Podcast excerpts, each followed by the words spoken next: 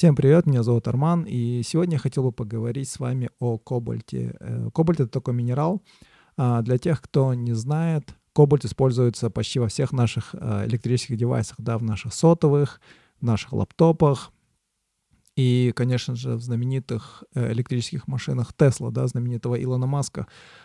А, для чего она используется? Она используется для, так сказать, того, чтобы литий-ионовые батареи, которые используются во всех этих электрических девайсах и электрических машинах, для того, чтобы эти литий-ионовые батареи не перегревались и не взрывались, да, служили дольше. Так вот, а, кобальт, 70% всех запасов кобальта, мирового запаса кобальта, находятся в Африке, в одной стране, которая называется Демократическая Республика Конго. На канале Джонни Харриса, такой журналист есть на YouTube, очень классный такой независимый журналист, мне нравится его видео, он сделал целое видео про эту тему, про то, как а, ведется добыча кобальта, да, в каких ужасно во всех этих условиях. В общем, все это рассказывает, называется «Темная сторона а, добычи кобальта электрических машин», да. И вот на его канале есть вот эта вот карта, карта Конго, и он отметил там вот эти вот основные шахты, да, кобальтовые шахты. И как вы думаете, кто, кто владеет э, всеми этими шахтами? Конечно же, старый добрый Китай, да, наш сосед, да, а, сосед Казахстана, мягкая сила и все такое. А, и, как оказалось, добыча во всех этих а, кобальтовых шахтах ведется вообще в ужасных условиях. Там, можно сказать, такой насильственный труд используется, детский труд, да, очень особенно используется. Вот на подкасте у Джо Рогана недавно был журналист, которого зовут Сидхарт Кара, вот он туда прям ездил, э, снимал все это, да, скрытой камерой там. Он написал книгу, которая вот а, скоро должна выйти, называется «Красный кобальт». Возможно, его переведут по-другому, на английском называется Red Cobalt, да, возможно, переведут как кровавый кобальт или еще что-то. Но э, здесь вот у него э, на подкасте Джо Рогана он показывал эти клипы, да, где вот люди вообще как бы в таких вот ужасных, ужасных условиях. Для тех, кто слушает э, это в аудиоверсии, а, можете прогуглить, да, а, зайти на страничку Джо Рогана. У него там есть вот это вот, у него гость был, Сидхарт Кара, там есть вот клипы. И тут просто в шахтах э, куча людей, просто если со стороны посмотреть, такое ощущение, как будто там муравьи да, ходят. Вообще никакого свободного места нигде нету, все работают, все добывают, чтобы вот эту вот маленький вот минерал просто добыть и чтобы потом продать, да. Недавно я просто в Твиттере читал, один шахтер писал, да, чтобы вообще вот такие вот минералы, не только кобальт, э, другие минералы тоже, чтобы э, добыть там просто один килограмм этого минерала, нужно там раскопать там несколько тысяч, да, там сотни тысяч, возможно, э, там земли, да, всего этого грунта, э, грязи, всего это вытащить, чтобы получить просто один килограмм этого минерала, да, это вообще ужасный труд. И все это ведется как бы мы э, не технологичным, да, способом, как бы думаешь, 21 век, там, экскаваторы, все дела, как бы компании, а, соблюдаются все э, права людей, но нет. Здесь в таких вот они ужасных условиях все работают. Детский труд, особенности, вот есть несколько статей, вот Нью-Йорк Таймс про это писали, у них, правда, платные. Аль-Джазира, вот они писали статьи. Э, эти статьи уже, в принципе, давно есть там, вот. В Нью-Йоркере там статья есть. Кстати, Нью-Йоркере там пишут, то, что э, Amnesty International еще в 2016 году они написали отчет о том, что там используется а, детский труд, да, что происходит абьюз, а, вообще как бы человеческий, да, арабский труд используется, детский труд используется, и тут вот есть даже этот а, видео от Sky News, где вот там они сняли, как там маленький ребенок, восьмилетний ребенок маленький, да, там у меня дочка старше 9 лет, младшему 7, 7, да, сыну. И вот почти ровесник моих детей там бегает, собирает всю эту грязь под дождем, там взрослые мужики приходят, там орут, бьют их, то, что они плохо работают. Вот такие вот ужасные, ужасные дела вот творятся. И, и все это ради чего, да? Ради того, чтобы а, мы пользовались этими электрическими девайсами. Да, я как бы не хочу, конечно, давить, это ну, как бы другого выхода, возможно, и нету, но, но, конечно, можно найти, да, другой выход. А, наука, технологии развиваются, наверняка должно быть, должен быть какой-то инновационный способ, да, найти какой-то, какие-то другие способы, да. Все как бы сейчас э, сели на вот эту вот вагонетку, да, зеленой энергии, да, все нефтяные компании сейчас пошли по этой теме, там, пытаются отказаться от э, нефти э, и газа и перейти на вот такие вот э, обновляемую, да, энергию, зеленую энергию, но эта зеленая энергия не такая уж и зеленая, да.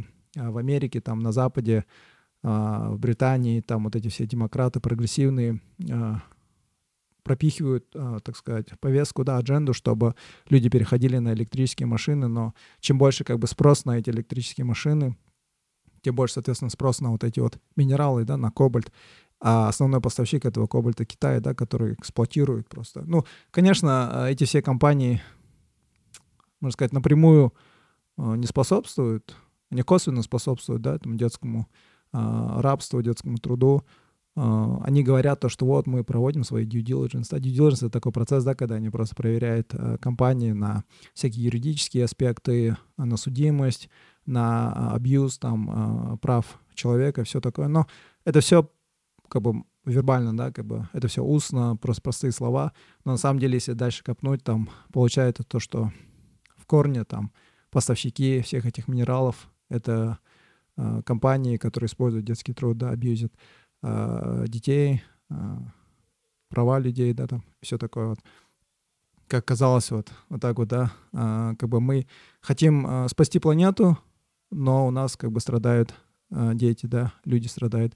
Но я уверен, что сейчас как бы люди работают над тем, чтобы найти альтернативу всего, всему этому, да, потому что кобальт это тоже, это минерал, это ресурс, который когда-нибудь да закончится, да, как бы нефть тоже заканчивается, закончится кобальт, вот эти все минералы, они тоже закончатся, да, и что тогда дальше, да, как бы, э, что будем делать. И поэтому, наверное, нужно найти более такую альтернативу, которая намного лучше, да. Но здесь как бы основная сейчас проблема в том, что нужно как-то искоренить вот этот вот детский труд, да. А, добывать, пускай добывают кобальт, да, но добывают, блин, э, не знаю, более человечный, что ли, платить всем зарплату, да, не использовать детский труд, Конечно же, еще виноваты э, правительство э, Конго, да, там в Африке нереальная коррупция, там все коррумпированные, и им, в принципе, как бы пофиг, да, Китай платит. И, э, кстати, в видео у Джонни Харриса они там э, обсуждали, Китай вообще туда пришел еще давно, в 2000 каком-то там четвертом или каких-то годах, да, очень давно, даже когда еще как бы особого такого спроса на электрические машины не было, потому что основной э, деманта, можно сказать, потребление вот этого кобальта, это для электрических машин, для вот этих вот э, сотовых телефонов, смартфонов, да, для лаптопов не так-то много, но вот э, для электрических машин очень много. И получается, они тогда еще зашли на этот рынок, выкупили все эти вот эти вот шахты, вложились э, в экономику этой страны, да, и э, задаются вопросом, да, люди, как они могли предвидеть, да, что будет вот такой вот огромный спрос на кобальт. Тогда, в то время, когда еще не было спроса на электрические машины. И Джонни Харрис, ну, я не знаю, насколько его аргумент убедительный, но он как бы приводит такой довод, да, то, что Китай, он работает в долгосрочной перспективе, да, и это была просто, так сказать, э, слепая ставка на то, что, возможно, когда-нибудь здесь будет спрос на электрические машины. И, э, по его словам, это как бы ставка, которая очень сильно, э, в которой очень сильно повезло Китаю, да. Ну, я не знаю, возможно, там э, у них есть бешеные аналитики, которые там все это анализируют, понимают, куда идет какой тренд. Возможно, они сами, э, сказать, повлияли на вот эти вот решения, потому что э, когда там э, Россия вторглась в Украину, там в Германии были скандалы, да, то, что выяснилось, оказывается, то, что Россия лоббировала э, в Германии э, политические вот партии, да, а, которые были за зеленую энергию, но которые были против атомной электростанции, да, атомной энергетики. И российские вот эти вот компании, политики пролоббировали, чтобы в Германии закрыли все АЭС, и они были полностью зависимы от российского газа, да. Что и случилось, да, когда потом а, Россия вторглась, у них сейчас энергетический кризис. Возможно, Китай тоже как, как-то таким образом повлиял, лоббировал за то, чтобы побыстрее было принятие вот этих вот электрических машин. Это, это сейчас чистые мои спекуляции, просто так говорю, да. А, и это не только этих кобальтов, да, касается солнечной батареи, да, там вот эти вот силиконы, всякие вещи, запчасти, которые нужны для солнечных батарей, это производит Китай. А, за счет чего? За счет рабского труда а, этнических мусульман, да, которые живут в Синьцзяне или в Восточном Туркестане, да, как мы здесь называем, за счет э, казахов, уйгуров, которые там в концентрационных лагерях, да. Опять-таки, да, э, зеленая энергия, мы хотим спасти планету, Грета Тунберг там активируется, да, там, а, бастует и все такое, но э, если, по сути, копнуть глубже, то выясняется, что эта зеленая энергия, она кроваво-красная. Все на это у меня. Всем спасибо. Я оставлю ссылки на видео Джонни Харриса. Очень вообще грамотный, грамотное вообще видео. Очень классно все объясняет. Оставлю ссылку также на вот клип из подкаста Джо Рогана, где этот был а, журналист. А, когда выйдет эта книга, я, наверное, обязательно почитаю эту книгу.